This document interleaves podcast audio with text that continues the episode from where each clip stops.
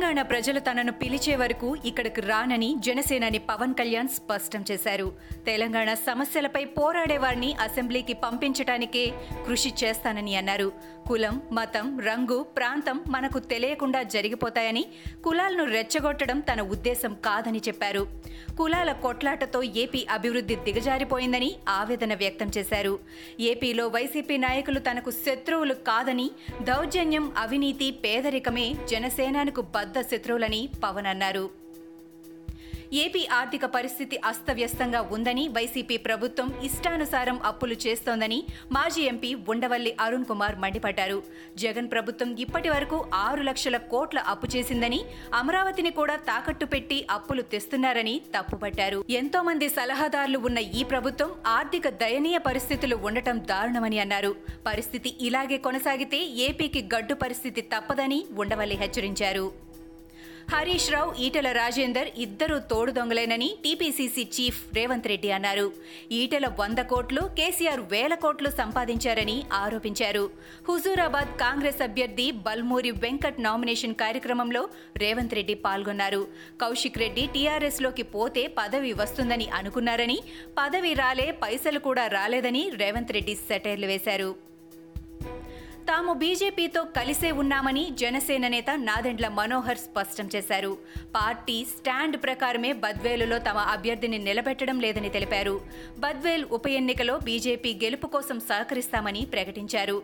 పోలీసులను అడ్డుపెట్టుకుని ప్రజాస్వామ్యాన్ని అపహాస్యం చేస్తున్నారని మండిపడ్డారు. వి- వ్యక్తిగత విమర్శలు మానుకొని అభివృద్ధిపై దృష్టి సారించాలని ప్రభుత్వానికి నాదెండ్ల మనోహర్ సూచించారు. ఇళ్ళ స్థలాలు ఇళ్ళ నిర్మాణంపై హైకోర్టు తీర్పు హర్షణీయమని ఎంపీ రఘురామకృష్ణరాజు అన్నారు. వ్యవస్థలను మేనేజ్ చేస్తున్నారని మంత్రి బొత్స మాట్లాడడం దిగజారుడుతనమని దుయ్యబట్టారు. ఒక సెంటు ఒకటిన్నర సెంటు స్థలంలోనే ఇంటి నిర్మాణం అవుతుందా అని ప్రశ్నించారు. ఇళ్ళ పట్టాలకు భూసేకరణలో అవినీతి జరిగిందని ఆరోపించారు.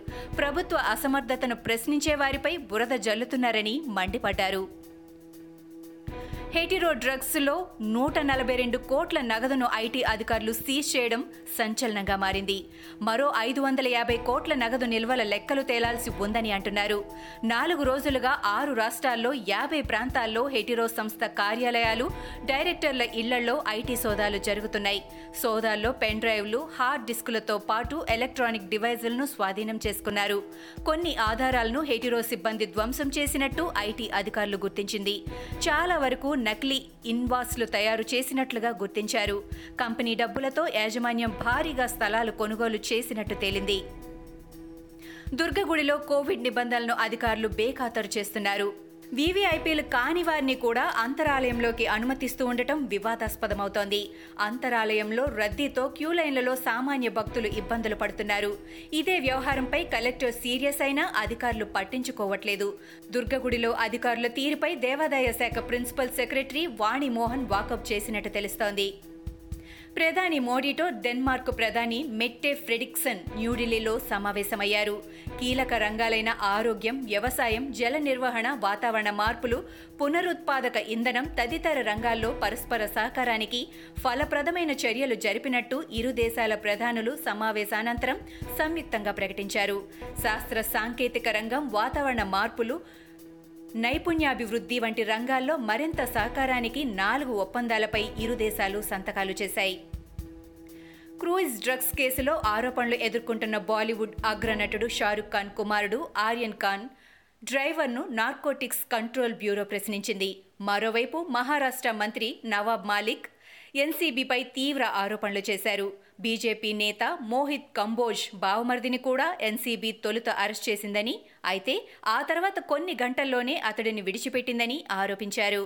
ఢిల్లీ మహారాష్ట్ర బీజేపీ పెద్దల నుంచి వచ్చిన ఫోన్ కాల్స్తోనే అతడిని విడిచిపెట్టారని అంటున్నారు. ఆదివారం జరిగే మా ఎన్నికలకు ఏర్పాట్లన్నీ పూర్తయ్యాయి. ఉదయం ఎనిమిది గంటల నుంచి మధ్యాహ్నం రెండు గంటల వరకు పోలింగ్ జరగనుంది. పోలింగ్ సందర్భంగా మూడు ప్లాటూన్ల పోలీసులతో భారీ బందోబస్తు ఏర్పాటు చేస్తున్నారు. మా ఎన్నికల్లో మొత్తం ఎనిమిది వందల ఎనభై మూడు ఓటర్లు తమ ఓటు హక్కును వినియోగించుకోనున్నారు. ఇవి ఈనాటి ముఖ్యాంశాలు.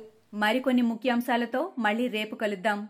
ఈ షోని క్రమం తప్పకుండా వినాలనుకుంటే మీరు ఈ షో వింటున్న ప్లాట్ఫామ్లో కానీ లేదా Google podcast Apple podcast Gaana మరియు ఏ ఇతర పాడ్కాస్ట్ యాప్లోనైనా సెర్చ్ చేసి సబ్స్క్రైబ్ అవ్వండి.